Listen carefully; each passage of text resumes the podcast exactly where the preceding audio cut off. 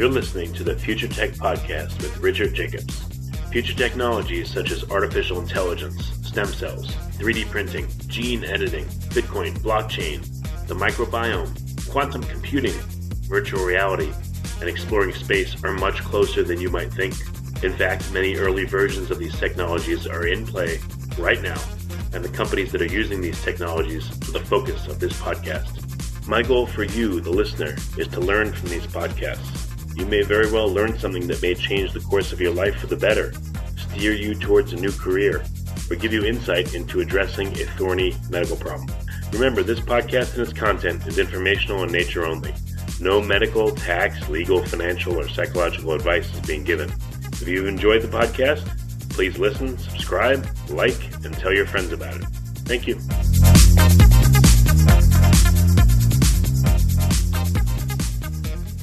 Hello, this is Richard Jacobs with the Future Tech and Future Tech Health podcast. I have uh, E. Peter Greenberg, a professor at University of Washington, uh, runs the Greenberg Lab and uh, researches quorum sensing as part of bacterial communication. So, Peter, thanks for coming. How are you doing today? I'm okay. Yeah. Um, for people that don't know, what uh, first of all, what is quorum sensing, and then we'll get into some of the, the details of what you're researching. Yeah, so the brief definition of quorum sensing is the ability of an individual to sense how many of its kin are around and and an appropriate density of kin to do something cooperative. Hmm. Yeah, I've heard, uh, for instance, bacteria when they're, you know, let's say they've entered a, a, a host, they'll sense the number of, uh, you know, similar strain that are around, and let's say they want to infect the host they wait until there's quote unquote enough of them, and then they all act to uh, infect a host. For instance, is that an example of quorum sensing, or what are some? That is an example of quorum sensing. So when an individual bacterium first invades the host, it cannot show all of its weapons until the troops have amassed, essentially, and then when there are enough bacteria to overwhelm the host ability to respond, they sort of coordinately generate these uh, virulence factors. So how do how do bacteria know and count their number? You know, first of all, how do are they releasing chemical signals that other bacteria are taking up and they're counting in that way? Like, how does it work? Yeah, that's exactly how it works. So they make these small chemicals that they secrete into their environment. It's inexpensive to make. And if there are a few bacteria in the environment, as they make this chemical, it will diffuse away and uh, concentration will stay low. When the troops have amassed and each individual is making the molecule, its concentration will rise and all the individuals can sense the, the higher concentration of the chemical signal, the quorum sensing signal, and then respond in a coordinated fashion. I would think there's also a directionality to the concentration. Like, you know, for um, if you have a mass of bacteria, the ones, quote unquote, in the, in the spherical middle would think the concentration is much higher than the ones on the edges. So, how does the bacteria evaluate that? Yeah, so um, I don't quite know how to answer that question. You know, the, the, the um, bacteria are small creatures, and as they build up a mass, they occupy a small area. And uh, because the signals are diffusible, they'll diffuse quickly away from any bacterium in the group.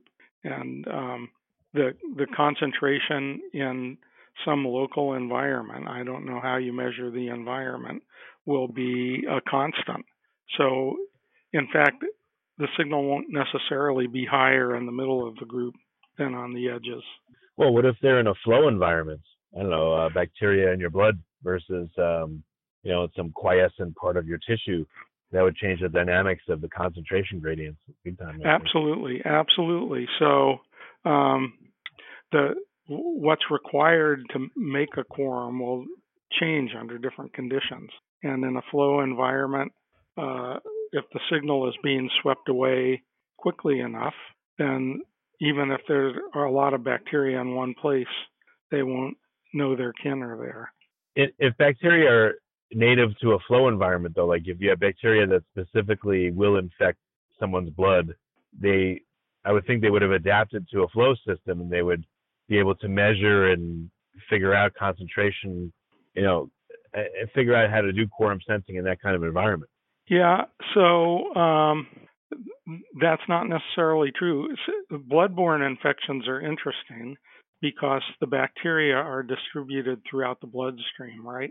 So if quorum, I guess a first point is that quorum sensing doesn't control the ability of a bacterium to cause infection in every single kind of bacterium in every case. There's there hmm. are lots of specific examples where quorum sensing is uh, affecting the virulence of bacteria, but it's not universally true. But if you have a bacteremia, blood infection, then there'll be some uh, density of bacterial cells in your bloodstream. It will be throughout the bloodstream.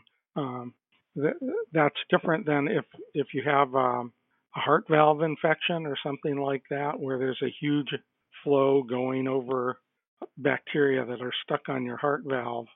Then that's a different sort of situation where quorum sensing signals might in fact be swept away. So bacteria would have to have different strategies for maintaining themselves on the heart valve.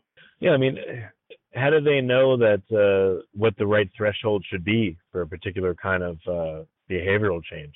What do you think uh, determines that, and how do they sense that? Is it the rate of increase of concentration? Is it a certain threshold number? I mean, what yeah. kind of nuances have you found? Oh, there's there are a lot of nuances. so the the first point is that uh, bacteria regulate gene expression in lots of different ways.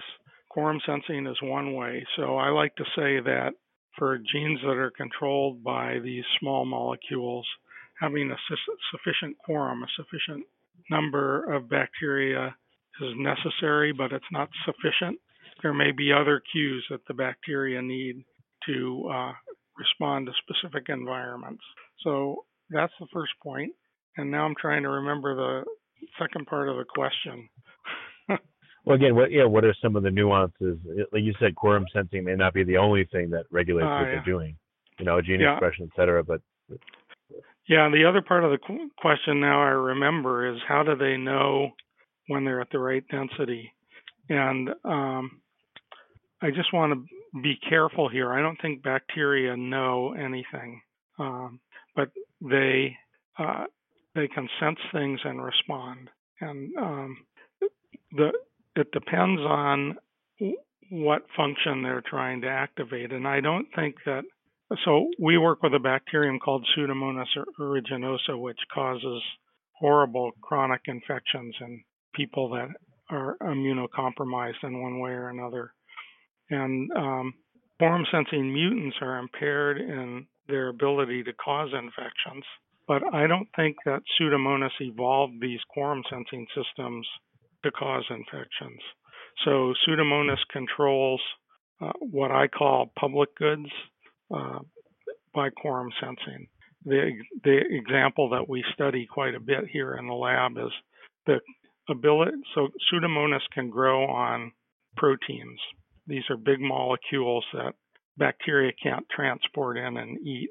And the mm. way it does that is it secretes an enzyme called a protease that breaks down the protein to smaller bits, and then the bits okay. get transported in. They're the food. So the protease is outside the cell. Any bacteria, any bacterium in the group can share the benefit of that protease. So that's why I call it a public good. And right. it's expensive to make, and there's no value in making it at a low population density if there are just a few bacteria in a big environment, as they make the protease, it will diffuse away from the cell. It'll break down a little bit of protein, and the cells will never get anything in return. So they make this proxy molecule, this small, cheap thing, and when it reaches a high enough concentration, then the bacteria are all cued to make together the protease, and then all the members of the group uh, benefit and can grow. So, how do they know what density that is? They don't really. Well, I don't. I mean, I would think they're constantly in different environments. I mean, no environment's the same. Right. So there's got to be some recognition of, oh, this environment, I don't know, it, it has a different pH and the uh, the density of available proteins is is different than this environment. And again, it's a flow environment or a non-flow environment. I mean, there's so many factors that would change the environment and give nuance to it. It has to be a really sophisticated mechanism by which they evaluate when to take action or not. Well, I, the, with feedback. The, well, there is feedback. The mechanism is actually uh, s- sophisticated in its simplicity, right? So the system that we study, the Pseudomonas, makes these small molecules that simply diffuse in and out of cells. They don't have to be transported in or transported out. They just move in and out of cells. So the external environment, the concentration always is matching the inside of the cell. And uh, in different flow environment, so in a flow environment, it would not be useful to make extracellular protease either. It would be swept away just like the signal. So the signals are just serving as a kind of a proxy, and they do that very simple mechanism with a an enzyme that makes the signal that can diffuse in and out of cell, and a receptor that can bind to the signal and in response activate specific genes gives it a lot of sophistication. So in a flow system, it will it's measuring the sum of the signal that's made and the signal that's being swept away. It just measures the concentration of the signal. And do, you don't that, think there's any intelligence behind this? It's just uh, a process that happens and either works or doesn't work. That's yeah. I don't think there's any intelligence behind it. Well, what if the uh, whatever the timing of it?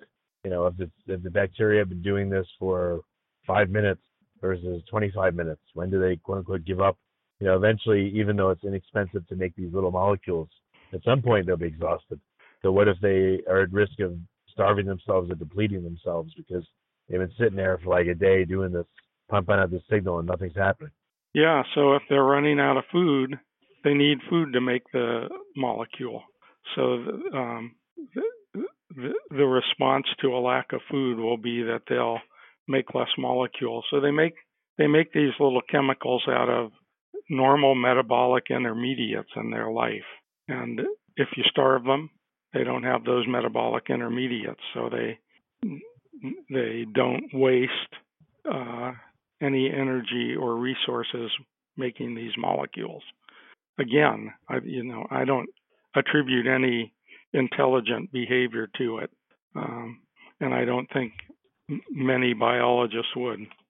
You know, have there been experiments where they've looked at whether there's timing involved, whether the bacteria have a sense of, you know, how much time has elapsed or how much uh, molecules have been produced, and they quote unquote give up before it, uh, you know, how do they know when things aren't working? Is what I'm saying. Yeah, I don't think they know anything. That's that's the point. So so when things aren't working, they don't work, uh, and that's sort of it. Well, what would that tell you about their success rate? If they don't know anything and they're just doing this as like a mechanistic process, wouldn't that they're pretty dramatically lower the success rate? No, it doesn't seem to. Hmm. I mean, are there that many environments that just happen to be conducive to them doing this, or it's just enough that, well, if uh, you know they, they they have adequate food? I mean, oh, there's a piece of information the, maybe I should tell you. So, um, the, system we work with, the at low density, they continually make signal, but they make it at a at a low rate. And when they finally achieve a critical mass, one of the genes that is activated is the gene for synthesis of the signal. So then uh, the signal concentration goes up even higher, and uh, mm. it's more expensive to make then. And the consequence then is that if once they've committed to producing all of these public goods, it takes a, a fairly radical change in their environment to stop making them. Okay. So and, you... and I told you that there were multiple cues. So for proteases, for example, uh, if you grow the bacteria in a medium that has a lot of these uh, s- small fragments of proteins available that they can eat without making the protease, that's a signal that dampens how much protease they make.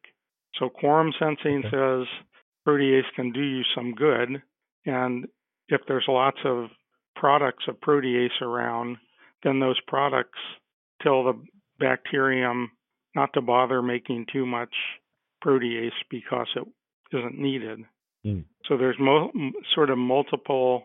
I think I started off our conversation with this point that quorum sensing is necessary but not sufficient for the fine tuning of genes that are controlled by quorum sensing. So have you tried to set up situations where you fool, you know, a, a set of bacteria, Where you changing their environment back and forth to see uh, how they respond, if they respond at all, or sluggishly, or you know, in a, you know, Yep. can you break the machine of response? Is it pretty easy Oh, to do, or is it tough to do? Well, it's simple to do in the lab because with bacteria, we you know we know the gene responsible genes responsible for production of the signal. We know the genes responsible for reception. So if you want to break the system, you can just make a mutation in one of those two genes, and the system's broken. Uh, we and others have also developed inhibitors of quorum sensing small molecule inhibitors, and you can break the system with those. You know, a lot of work has been done on that with the hope that maybe we'll be able to come up with small molecules that can have some therapeutic use. Oh, so if someone's sick with some kind of bacterial infection, you may be able to inject them with, you know, a small molecule drug that blocks the quorum sensing so that the bacteria stop uh, producing virulence virulence factors or That's right, and th- and then they become more susceptible to our own immune system or to uh, drugs that can kill them. Th- Is that the focus of your research, or what's the the focus? No, so um, the the focus of my research, you know, of course, everybody's really interested in that idea. Uh, the contribution of my lab over quite a long period of time now is really to put fundamental knowledge behind all of this.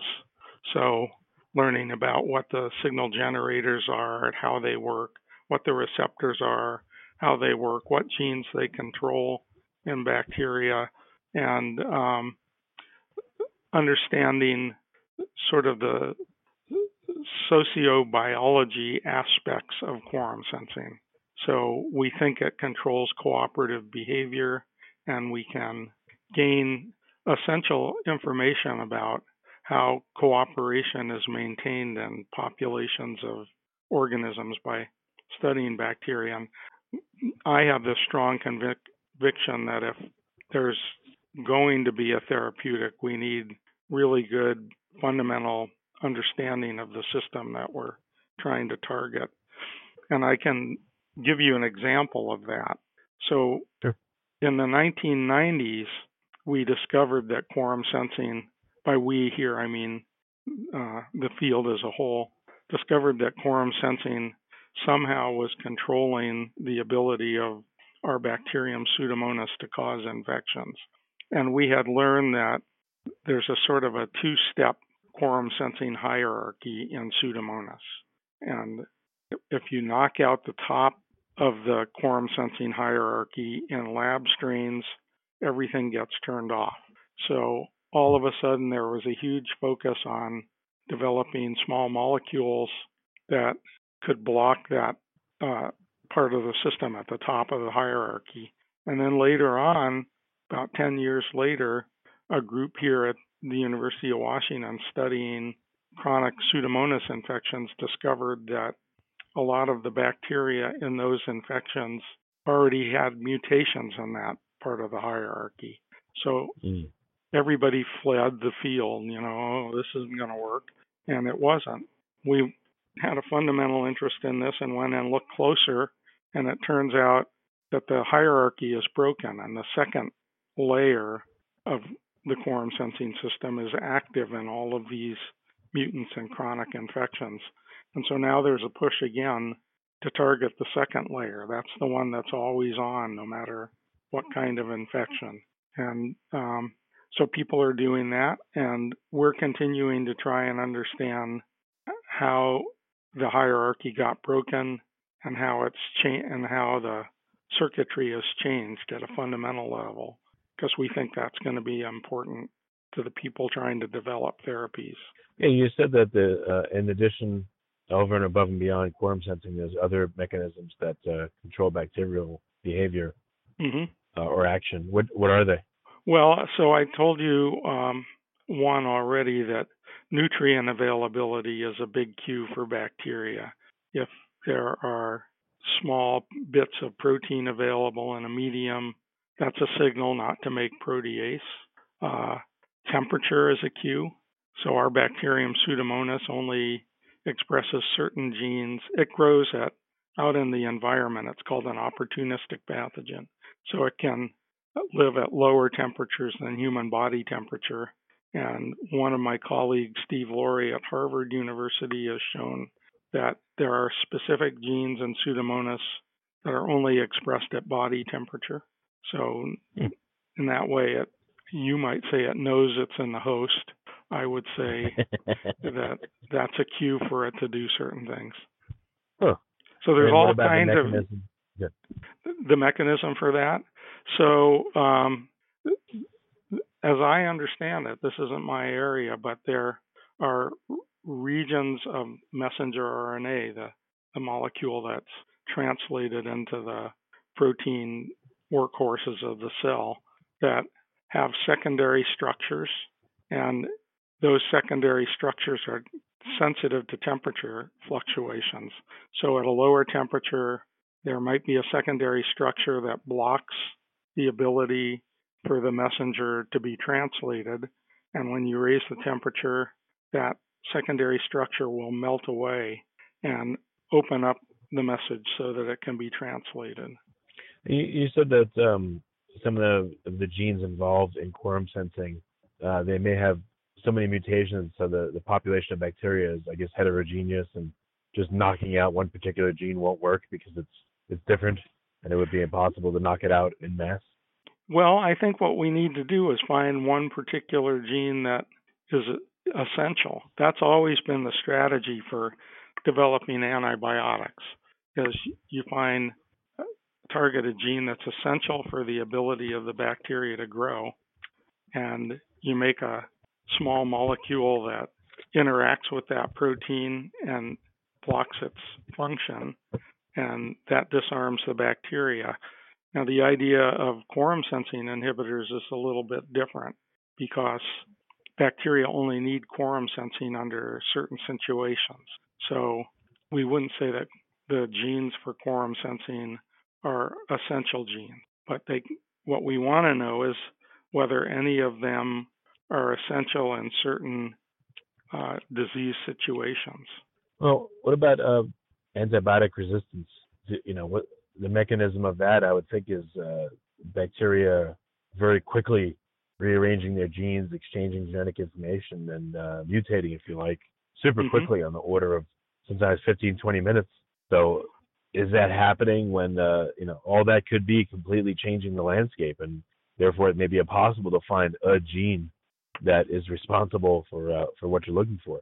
Yeah, well, I, so bacteria um, don't mutate within 15 or 20 minutes. If you if you treat an infection with an antibiotic, there can there are huge numbers of bacteria in that infection, you know, hundreds of millions of bacteria, and if one of those hundreds of mi- millions has some sort of mutation, then that renders it uh, insensitive to the antibiotic. There can be a lot of reasons for that.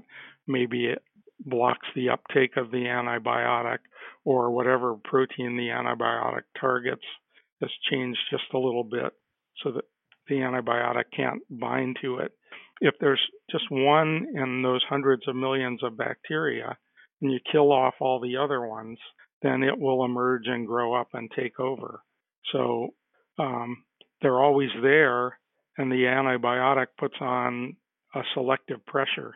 Um, and that's a tough one to deal with.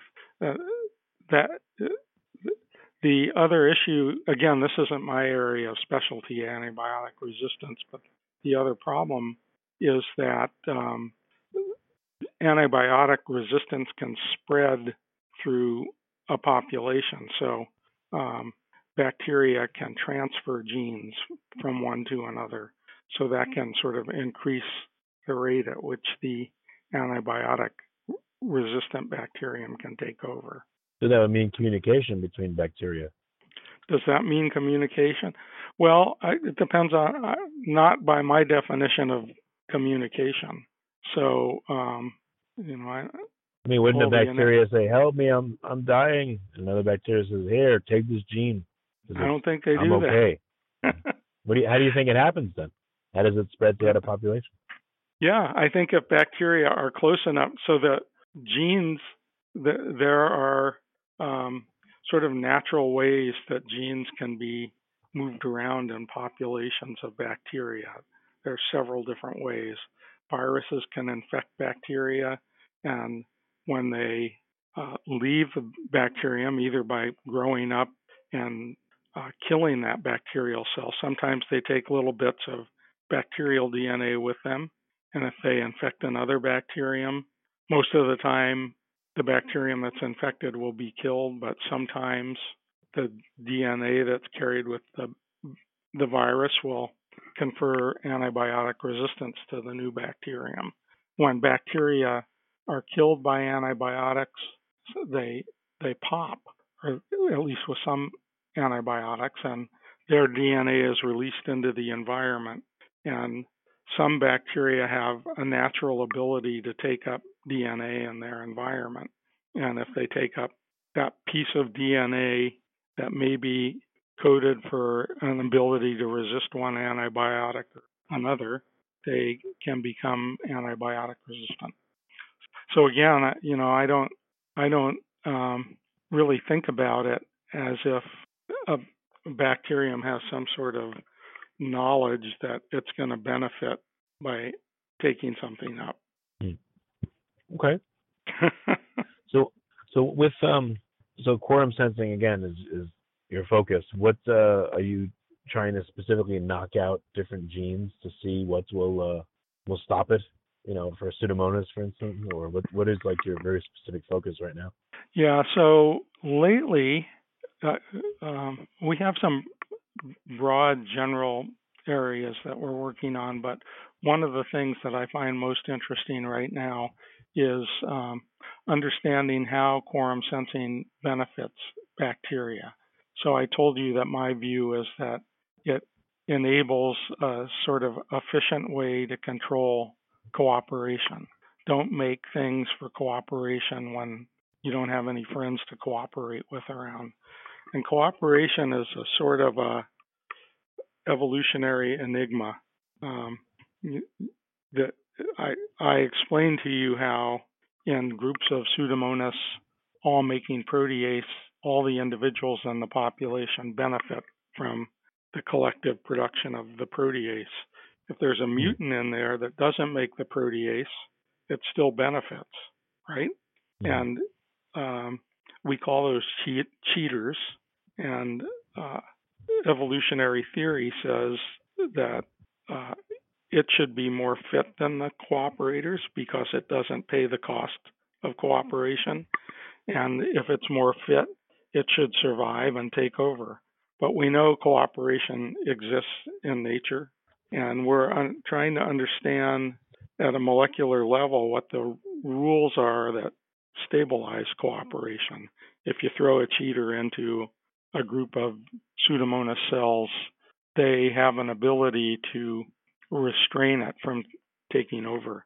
So we well, think that has important implications for disease for disease control as well. so there's no intent behind restraining cheaters. It's just beneficial supposedly to the population. There's no sense right. of self and bacteria and other. That's why the cooperation occurs. Yeah, the cooperation occurs because in terms of evolution, it provides a benefit to the group. If they didn't cooperate, nobody would gain an advantage, right? Cooperation is required for them to grow on protein. Um, And when we grow them on proteins, cheaters do emerge. And the question is why, after they emerge, don't they completely take over and cause the population to crash? They don't. And so we've begun to understand some of the sort of genetic basis that allows cooperators to control cheaters. Hmm. Again, I guess no, it, doesn't, it doesn't make sense to me why there would be a cheater and why there would be a cooperator if they didn't have a sense of self and other. Why would they be different behaviors? Why would it, you know? Yeah, so quorum sense. I'll give you an example. Quorum sensing in Pseudomonas activates the expression of a couple of hundred genes, and hmm. one of those genes codes for the enzyme that breaks down protein ex- extracellularly. Another uh, codes for the ability of the bacteria to make cyanide, a poison, and and then a third one codes for the ability of the bacteria to grow in the presence of cyanide. So cooperators make cyanide and they become impervious to cyanide. And so if a cheater comes up in the environment, it doesn't make cyanide, it can't, it doesn't respond to the quorum sensing signal. So it doesn't make cyanide itself, and it also doesn't make the gene that enables it to be, that doesn't make the protein that enables it to be resistant to cyanide. So the cooperators um, impair the growth of the cheaters. Mm. And this is just sort of hard, hardwired into the bacterial genetic regulatory systems. Mm. Gotcha. Yeah, I don't think so anybody's would, thinking about it. what do you mean you don't oh, go ahead. thinking about it? Any bacteria are thinking about it. Oh, okay. Gotcha. Uh, yeah. So, what would be, uh, you know, a fantastic result that you'd be excited about if you could achieve it in the next few years? Oh, that's a good question. So uh, we've all been become fascinated by this second layer of the quorum sensing system in Pseudomonas, and uh, that's the one that is maintained in bacteria during infections, and it's somehow the bacteria, if they have to, will rewire their quorum sensing system so that works even in, in the absence of the system on the top of the hierarchy. And there are a lot of things we don't know about that second system. So we don't know what genes are specifically controlled by that system and not by the other one. And we think some of those genes must be important for infection. So we want to find out what those genes are. For some reason, the receptor for the signal of that second system has really been difficult to study in the laboratory. And a big result would be to develop methods to do that. And our lab is working on that, and I know a couple other labs are working on that. Uh, so that would be important for a lot of reasons. Then we can understand how it works. What there are some quirks about how it works compared to other similar um, proteins, and we'd be able to more easily develop strong inhibitors and test them out in animal models of infection. So that would be, uh, I think, a big result. Hmm. Okay. so yeah, very good. I mean, that's for now. It's uh, that's all my questions. So, what's the best way for people that want to learn more to, uh, you know, read over the research, get in touch with the lab or you? Yeah, well, I, they can get in touch with the lab. They can send an email to me, and I usually respond unless you get billions of listeners and mm. um, uh, there are good short reviews to write to read you know depending on your uh, scientific literacy we wrote a review that came out about a year and a half ago was published in nature magazine uh, that one could read and a couple years before that a review in a journal called Annual Reviews of Microbiology that really talked about the social aspects of quorum sensing and, and about how quorum sensing is controlling bacterial social activities. Okay.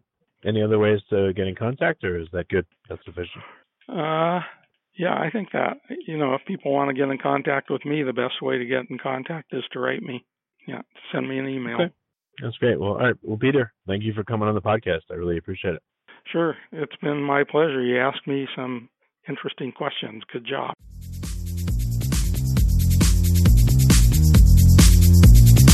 You're listening to the Future Tech Podcast with Richard Jacobs. Future technologies such as artificial intelligence, stem cells, 3D printing, gene editing, Bitcoin, blockchain, the microbiome, quantum computing, virtual reality, and exploring space are much closer than you might think. In fact, many early versions of these technologies are in play right now, and the companies that are using these technologies are the focus of this podcast. My goal for you, the listener, is to learn from these podcasts. You may very well learn something that may change the course of your life for the better, steer you towards a new career, or give you insight into addressing a thorny medical problem. Remember, this podcast and its content is informational in nature only. No medical, tax, legal, financial, or psychological advice is being given. If you've enjoyed the podcast, please listen, subscribe, like, and tell your friends about it. Thank you.